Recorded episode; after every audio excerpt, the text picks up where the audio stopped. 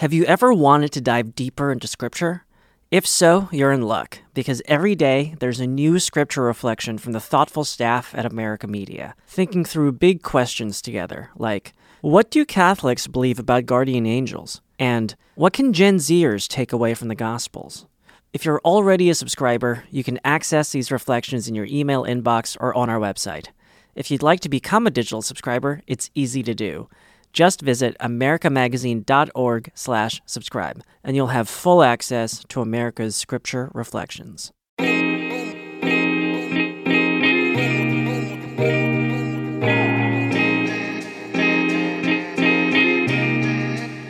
Hello, and welcome to Jesuitical, a podcast by the young, hip, and lay editors of America Media. That lay part means we aren't Jesuits, but we work with them.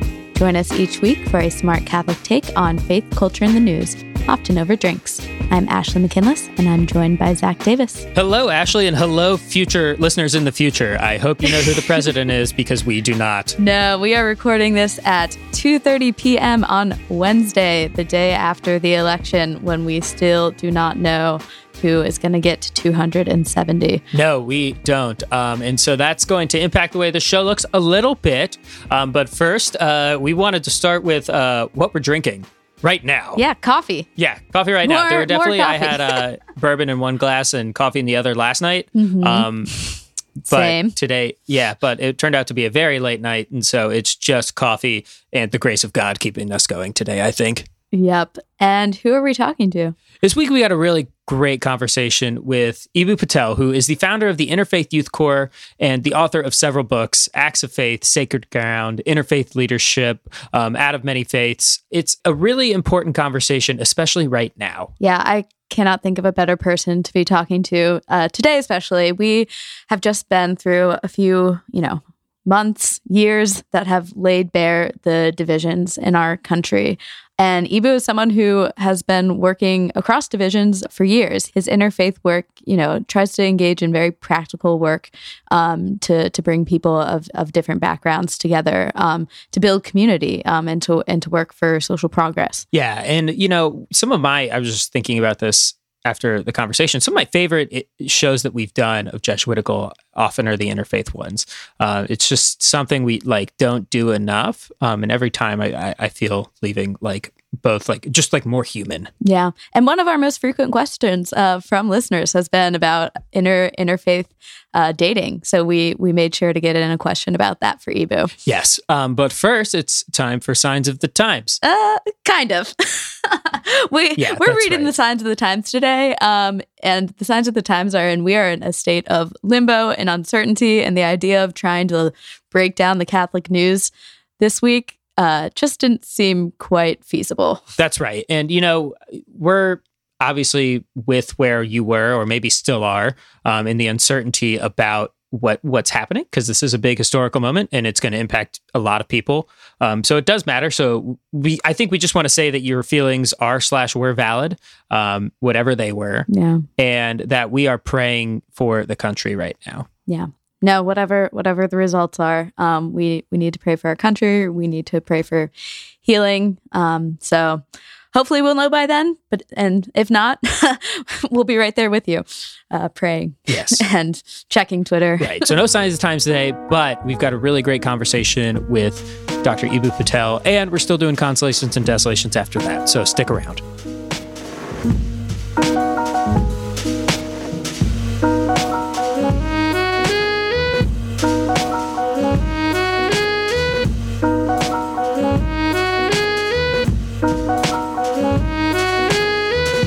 Joining us from chicago is dr eboo patel eboo is the founder of the interfaith youth core welcome to jesuitical eboo I am thrilled to be with you. I love the Jesuits, and I'd never heard the word Jesuitical. oh yeah and I thought to myself, how, how can you? What what a what a lovely term. So here I am, Jes, Jesuiticaling with you all. Yes, we're reclaiming it. yeah, it's known by many as as an insult. Um, you know, for someone who you know is a bit too clever in their in the way that they make arguments. Um, but we think it's a good thing. Uh, but before we dive into some Ignatian themes, uh, we want to acknowledge the, the, moment we're recording this in. It's it's the Wednesday after the election. We still do not know the results of that election, um, so we know there's a lot of uncertainty in what we're asking you and what your responses may be. So, first, just how are you doing? Did you sleep last night? I did not sleep that much. Yeah, no, um, us either. I went to bed around midnight.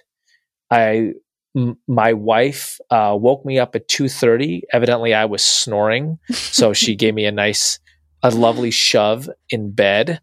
And so i checked the progress at that point.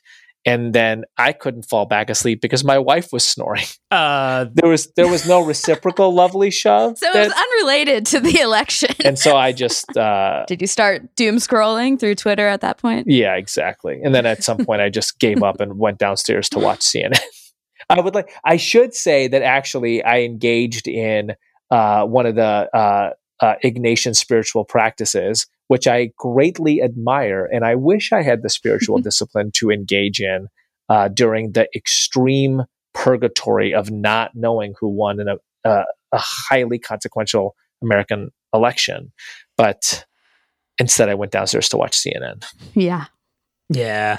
um, but regardless of what the outcome of this election is, I, I think it's fair to say this has revealed some pretty divisions that we already knew about. And, you know, one of the divides I think that's still strong is is a religious divide in this country. Um, so I'm wondering if we could just like, you know, broaden the scope a little bit and hone in on some of your your interfaith work. Um, what have you learned from that that's going to be important for us to remember right now? So I think that there's a whole set of things that religious teaching offers to citizenship in a diverse democracy. One is uh, religious traditions have this kind of capacious idea of who belongs. In Islam, it's it's all of us carry the breath of God. Uh, in Christianity and other traditions, it's we are all created in the image of God, right? And so there's this sense that we are all sacred. We're all sanctified. So that's a that's a really central teaching. Religions also, unsurprisingly, have different doctrines, right? I, of course, consider the Prophet Muhammad, may the peace and blessings of God be upon him, as the final prophet, is the seal of the prophets. That's not the way Baha'is and and uh, members of the Church of Jesus Christ of Latter Day Saints view it. These are genuinely different doctrine, and religions have teachings about crossing divides and uh, reaching out and working with not just your opponent but your enemy. And of course you know jesus's famous dictum love your enemy is central to that. So all of these things help us live in a diverse democracy where diversity is not just the differences you like and there's really profound disagreements and cavernous divides which is exactly what we are experiencing literally at this moment. Yeah. And what You've spoken a lot before about how you're really not going to get the full picture of what's happening in the world in our country if you don't have some like religious literacy or have an idea of the religious landscape. So, like, do you think you can understand? Yeah, can you understand what's happening in our country without talking about religion? Not at all. Of course not. Right. And and uh, you know, I, I I liken it to you know going to medical school and not learning about the circulatory system. Hmm. It's it's just missing a dimension of forget spiritual life for a minute what we in islam refer to as as deen uh, it's it's missing a huge part of what happens in the material world from politics to you know the fact that uh, uh, something like half or more of America's civic life and social infrastructure is generated by religious communities. One of the thought experiments I encourage people to do is imagine if you wake up tomorrow morning and every religious institution in your neighborhood had disappeared. There might be a segment of the audience that thinks, well, you know, sad that you can't go to church to worship, but it's, you know, that you, you can worship in your home. Well, where's the AA group going to meet? And where is the city's food depository going to, uh, who's it going to work with for food distribution sites? And who networks together to provide shelter for homeless folks? It is overwhelmingly religious community So these are the kinds of things we ought to pay more attention to. That's not just a thought experiment. I mean, that not to bring in the pandemic and, this, but that that literally became the reality um, this year for a lot of places. Yeah. Um, do you?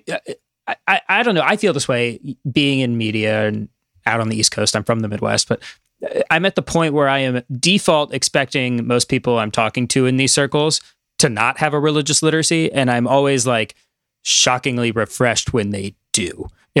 Am I a little too cynical about? Um, no, I think I. So I, I would actually call it. Um, I you know in in in this book I wrote called Interfaith Leadership, I talk about a radar screen for religion and religious diversity. Just just paying attention to it. It's it's like you know walking to the world and not seeing trees. You know, kind of want to. I kind of want to dig into a little bit of your own background, um, your college days, perhaps. Um, were you as attuned to the importance of the religious life of people or or interfaith work then? You know, n- not until much later, and it was actually two things that that uh, um, kind of turned me. One was uh, I was very involved in identity and diversity work, and I would give my dad, you know, long lectures about people of color consciousness, mostly his lack of it. And, you know, he was kind of good natured listening to me uh, with all the wisdom I had acquired, uh, you know, with two years on a college campus. At one point, he turned to me and said, you know, you, you can go seven clicks deep into Judith Butler's footnotes but you don't even seem to look at the front page of the New York Times. This was the mid 1990s. He, he said, you know, the the uh, the dimension of identity that's driving the world right now is religious identity, and you never mention it.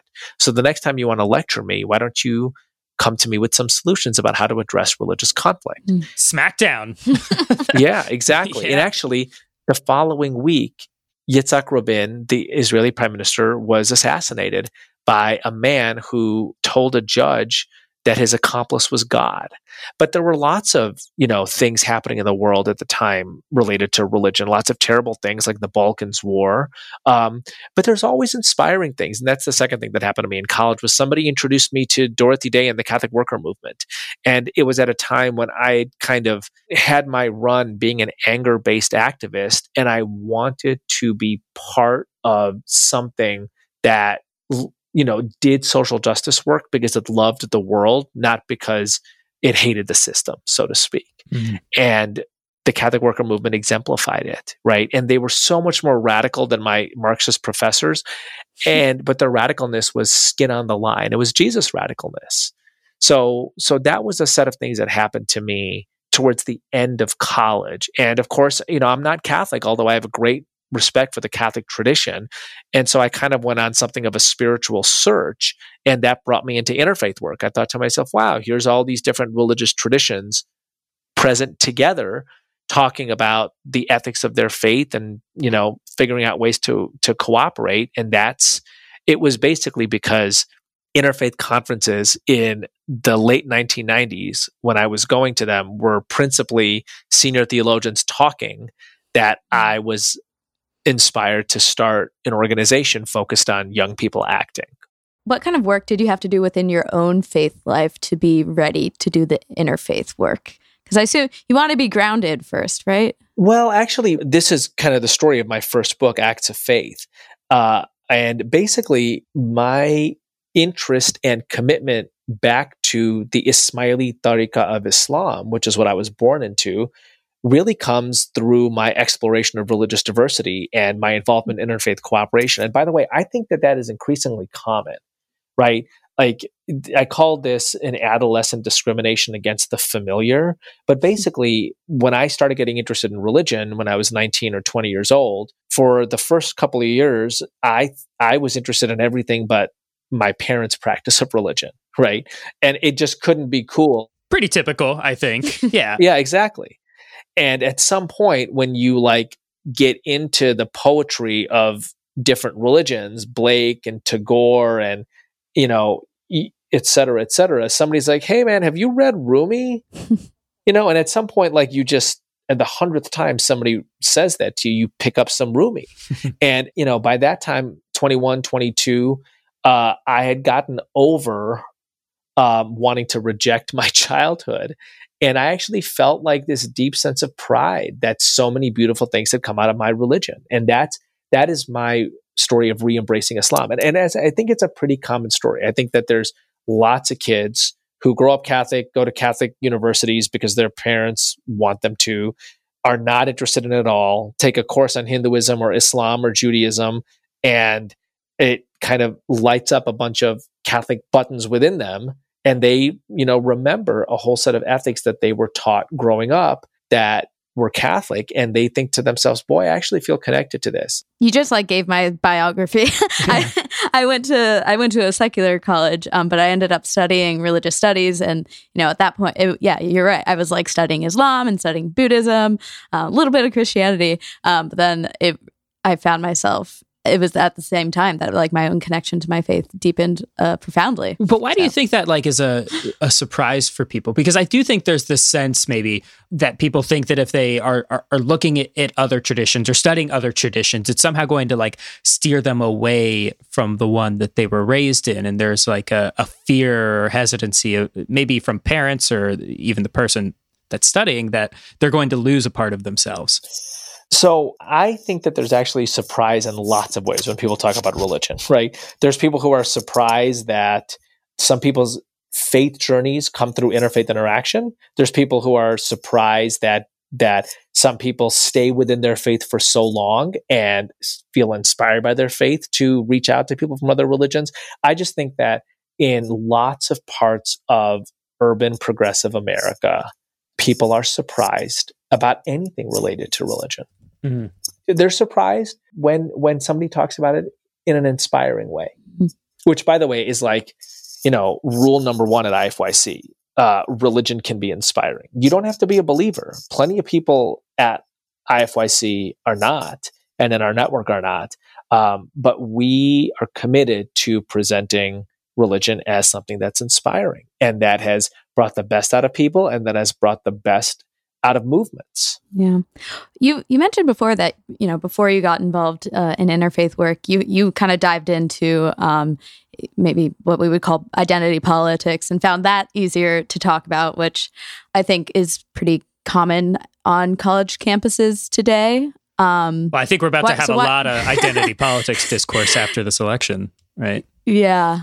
So why do, why do you think it's easier for you know people in certain circles to talk about those kind of identities and divisions and not religion and religious diversity? Well, I think that there's at least two reasons. One is it is campuses really front a whole set of identity issues and not religion. And we actually have hard data on this. IFYC uh, just completed what is probably the most ambitious study of religious diversity in higher ed ever been done. It's called Ideals, all caps. Um, if people want to just Google IFYC and ideals, you'll come up with it. And one of the things that we found out was that well over 50% of students said that they spent significant time focused on racial issues in college, specific time focused on gender and sexuality and even political diversity. But under 50% of students said that they spent any time at all on issues related to religious diversity. So I think part of this is just that colleges are pushing this. And by the way, like I, I think 99% of students should be eh, engaged in conversations around race and gender and sexuality in politics, right? Like that's part of the definition of being an educated person. But I also think 99% of students should be engaged curricularly and co-curricularly around religious identity and diversity also. And, and by the way, there's so many implications to this, right? So part of what that means is if you connect with a religious tradition or if you're interested in exploring your spirituality, but you are not in spaces that are asking you to tell that story, well, then it just becomes less salient to you right? Mm-hmm. I'm clearly not talking about Notre Dame and Georgetown and Wheaton here, but I'm talking about the vast majority of other places. I would say the second issue is uh, lots of us grew up experiencing racism. I certainly did, and and I grew up feeling ashamed of it and feeling like the problem was my skin and not other people's bigotry. And you get to college and you learn this set of terms white supremacy and systematic discrimination and colonialism et cetera et cetera and you know, like I just I felt like I swallowed the pill whole, you know, and there's good reason for that. What I'm hearing is is not that's not really the problem. It's more that perhaps a, a broader discussion of religion and that salience in your life or college students' lives would somehow not complicate, but inform in a more holistic way, like into becoming a, a fully formed human and citizen? I mean, I absolutely think that if you're engaged in social justice work in college, but you don't have a sense of the interfaith dimensions of the civil rights movement or the interfaith dimensions of the struggle against apartheid in South Africa, it's just an incomplete education. And it's incomplete at multiple levels, not just at an intellectual level, but there's kind of a spiritual and emotional impoverishment going on there too. Yeah. How is IFYC trying to, you know, shift what is happening on campuses around these issues? Well, I mean, we have helped, you know, th- there's so much of this that's on, on, on our website, ifyc.org, but we work at multiple levels. We, you know, we have this great platform called Interfaith America, where we are suggesting that we should be taking a step beyond the Judeo Christian chapter in America's narrative around religious diversity, that we are really interfaith America, atheist to Zoroastrian. And that's something that we invite college students not only to read, but to, to write for. Um, we have helped to advance a field called interfaith studies. And there's now something like 300 courses on college campuses in interfaith studies, uh, which is a field that's explicitly about how religious diversity plays out in civic spaces and uh, how interfaith leaders can nurture positive cooperation by engaging religious diversity more directly. And we do a lot of training that we call interfaith leadership training. We have this big, awesome institute in Chicago every year where hundreds and hundreds of students from hundreds of campuses come together and they do three days of intensive interfaith leadership training. So we work kind of up and down the campus to make campus, to help campuses become a model of interfaith cooperation and a laboratory for interfaith leadership. Mm. Kind of switching gears a little bit. This might be beyond the scope of IFYC, but a question we get a lot uh, from our listeners, uh, young people, is about interfaith dating. And I think a lot of people are kind of surprised that it's still a problem. Like they think, oh, we're modern, we're so tolerant, like there should be no problems with interfaith dating but from you know from what i hear from people's experiences they're sometimes surprised by like the real real challenges it poses so i'm wondering if you have any insight from your experience or from the work you do to speak to that issue I actually have a lot of insight into interfaith dating. Uh, one of the reasons is because I, I literally my, my, my first book, Acts of Faith, uh, it it it's semi organized around the different women from different religions I dated before marrying my wife, and they were wonderful, warm, illuminating relationships. It, one was with a a woman who was uh, Latter Day Saint. Uh, one was with um, a Jew, and one was with a Hindu. And I learned a ton about not just their traditions, but about appreciating religion. Period. And part of what I also learned was it turns out that it's it it was important to me to marry somebody who I shared a language of faith with and uh, shared a ritual structure with and shared a code of ethics with. And so I learned a ton from my girlfriends of different religions and and at some point I thought to myself I am ready for the next step of seriousness in a relationship which is marriage. And in that I am going to be especially proactive about seeking to marry a Muslim woman. And that's you know alhamdulillah praise be to god that's what happened. Which is not necessarily the path that everyone ends up following. Um, lots of people i think sort of get to a point where they try to figure out a way to negotiate within the bonds of marriage some of these ethical ethical differences. Yeah. Um, are there any tips from like community building? Because to building that you know tiny little community uh, between um, partners. You know there's actually a number of good books on this. Uh, uh, susan katz miller has a book on this. There's a book called being both um, by john sweeney. So I, am not an expert on this. Um, i know lots of people in interfaith marriages but i am not i'm not an expert on this um, my marriage is sunni shia and there there are and you know there are trade-offs I, I don't want to use the word compromises but where do you celebrate Eid? You can't celebrate it both at, you know, my Ismaili house of worship and also at a house of worship with my wife's family, right? And so you choose one. And both my wife and I have a very kind of similar philosophy about the tradition, which would include a kind of ecumenism, you know, where like wherever you celebrate Eid, it counts and it's wonderful and it's beautiful. But I respect people who, you know, think to themselves, I actually need to celebrate it in a particular way at a particular place. I think that I think that there are beautiful challenges around this. And uh, I am not an expert on like Jewish Catholic marriage or like an atheist Buddhist marriage kind of thing. I think that that's it's an interesting challenge that that every every couple or family kind of figures out themselves. But there there are good books on this. Yeah, and it's the approach towards the the sort of conflict resolution that I'm hearing is you know i'm i'm a newly married person but it's it's one that i feel a lens that i've brought and that my wife has brought towards other other things that aren't really based in religion right there are always going to be differences and tradition and how you were raised and how you want to raise your kids that always involve some of that yeah, I think that that's exactly right. I'll, you know, religion it, it it it is super important, right? It, it it doesn't have to be a problem, but it is something you should be eyes wide open about in in navigating this. So, you know, if if you're the kind of person who goes to church every Sunday and your partner does not do that, that's a thing. And if you choose to have kids, that is that is even more complicated. It is worth having the conversation about. It can absolutely strengthen a relationship, and it it, it, complications can strengthen relationships and they can make them more challenging. All right, we have we have a couple more questions before we let you go, but maybe just in 30 seconds or less to our listener out there who's never really done any interfaith work um, at all, and they're maybe a little nervous and a little uncomfortable and they don't know where to start.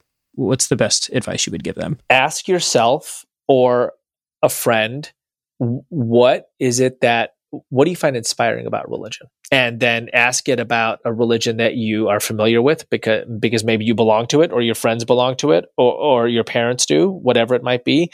And then and then be proactive about asking yourself uh, about a religion you're less familiar with. And and just kind of go through the thought exercise. Go through the thought exercise of what would my neighborhood look like if every religious institution closed down? What would be missing? And think to yourself not just the obvious ones kind of you know the the the steeples right? Uh, but ask yourself where does the local who built the local hospital? Who built the local social service agency? Where does the food distribution happen for hungry folks in this neighborhood?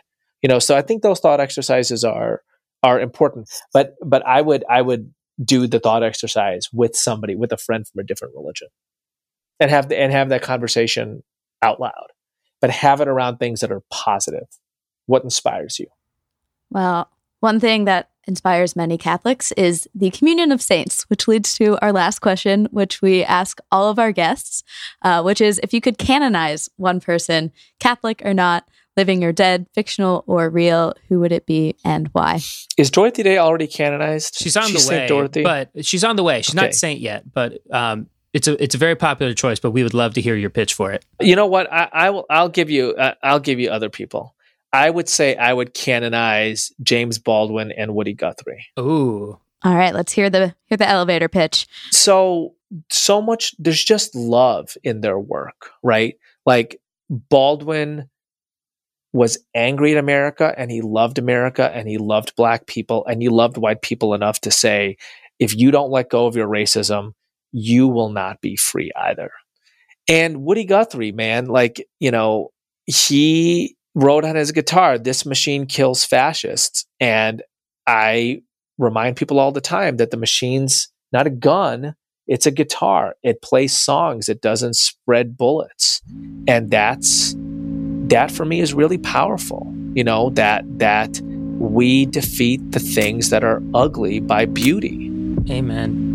Well, St. James and St. Woody, uh, pray for us. Uh, Eboo, thank you so much for for all the work that you you do and for for having this important conversation with us today of all days. Um, it really means a lot.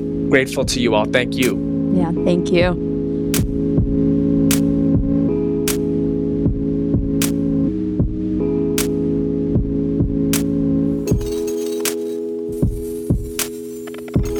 All right, now it's time for some housekeeping. Uh, apparently, a lot of you want to join this reading group because we have been getting a lot of new members of our Patreon community, which we are so grateful for. So, special shout out this week to Meg Petz, Ashley Hobbs, Mike McFarland, Nate Burns, and Christine Fulcher. Also, Jordan Donahue, uh, my beloved college roommate, uh, Dr. Joseph Westrich. Uh, thanks, Joe. Um, Matthew Edelman and Anna. Thank you all so much for supporting the show. Um, we're uh, recording this on Wednesday, so we're having the first reading group tomorrow. We're so excited. We're so looking forward to it.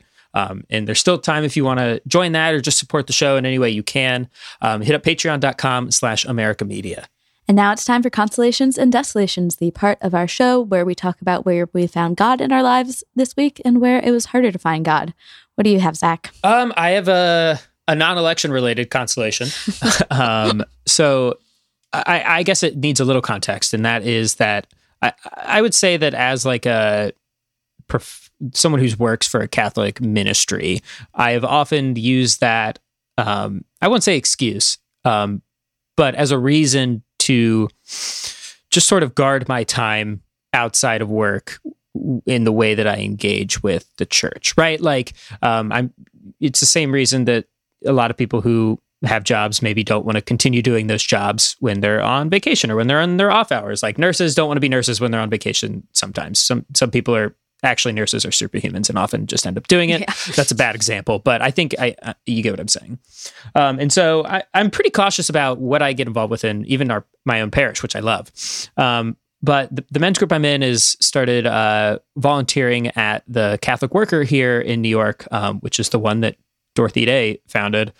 Um, and I was able to go out and do some sort of homeless outreach uh, with them this past weekend. Um, and it's the first time I've done any like relational personal ministry like that um, in a long time. And it was such a consolation to me to, you know, remind myself that like, hey, you are still called to this. And like, this does bring you consolation and you are like, this is part of the Christian vocation. And you can still, and I felt called further, further into that vocation instead of feeling like despair about, uh, gosh, aren't you a terrible person because you haven't done more?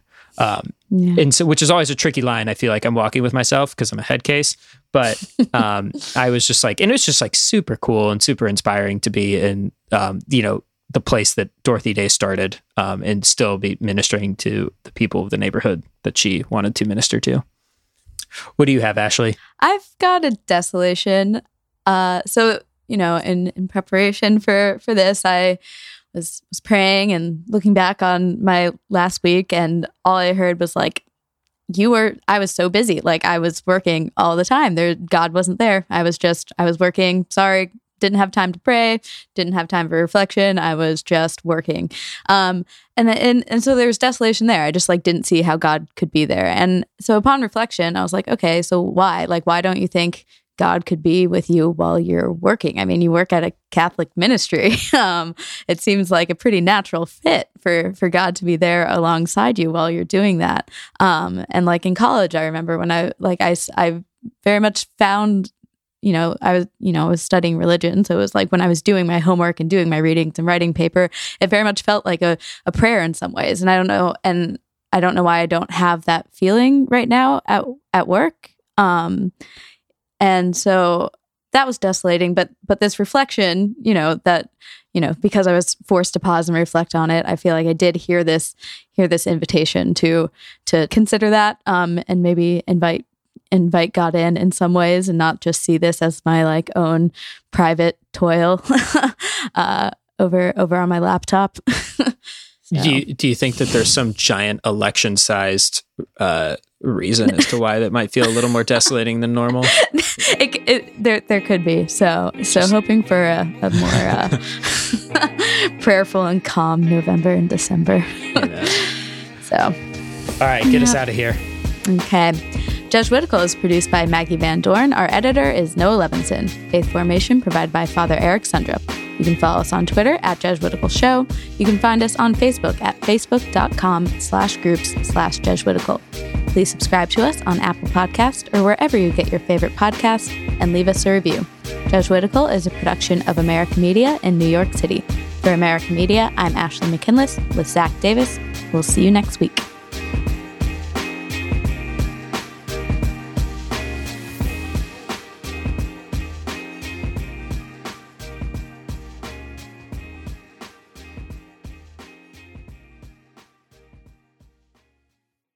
Have you ever wanted to dive deeper into Scripture? If so, you're in luck, because every day there's a new scripture reflection from the thoughtful staff at America Media, thinking through big questions together, like what do Catholics believe about guardian angels? And what can Gen Zers take away from the Gospels? If you're already a subscriber, you can access these reflections in your email inbox or on our website. If you'd like to become a digital subscriber, it's easy to do. Just visit americamagazine.org/subscribe and you'll have full access to America's scripture reflections.